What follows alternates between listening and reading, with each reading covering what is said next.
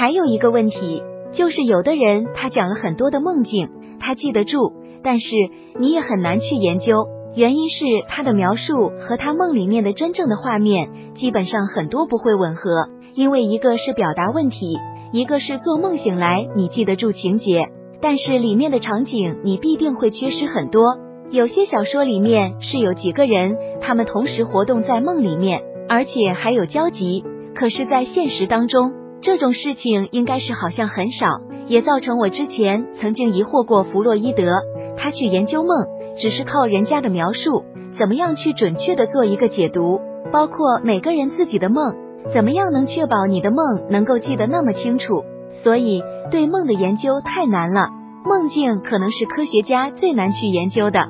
我突然之间有一个新的想法，现在脑机接口已经有了。我们可以通过接到脑部的一些信息线路和智能计算机的联通，通过我们的脑部去控制智能机器。以往来讲，解剖一个人的大脑，你都没有办法去研究所谓的梦境，只能说脑部某个位置做梦的时候活动非常多。可是怎么活跃是没有办法去验证的。科学家应该都明白，梦境研究起来太难了。但是。现在的科技在未来的一段时间能不能发展到读取我们的梦境？会不会出现一个未来的机器可以用来重现你的梦？睡觉的时候连接上让大脑里面那个做梦的区域。如果说科学家发现了哪里是做梦有关的区域，那么是否能够做到把我们的梦境重现呢？就是通过画面看到梦境里面我们干的事，但这个东西太难了。就像一部电影，你要去拍才能出现画面。梦境光靠仪器就能够读出正在做的梦境画面情节，感觉很难，因为这个梦未必是真正的大脑活动，可能是意识到了某个时空，或者说是做某些内部活动。是否能通过仪器把它解读成跟梦境一样的画面？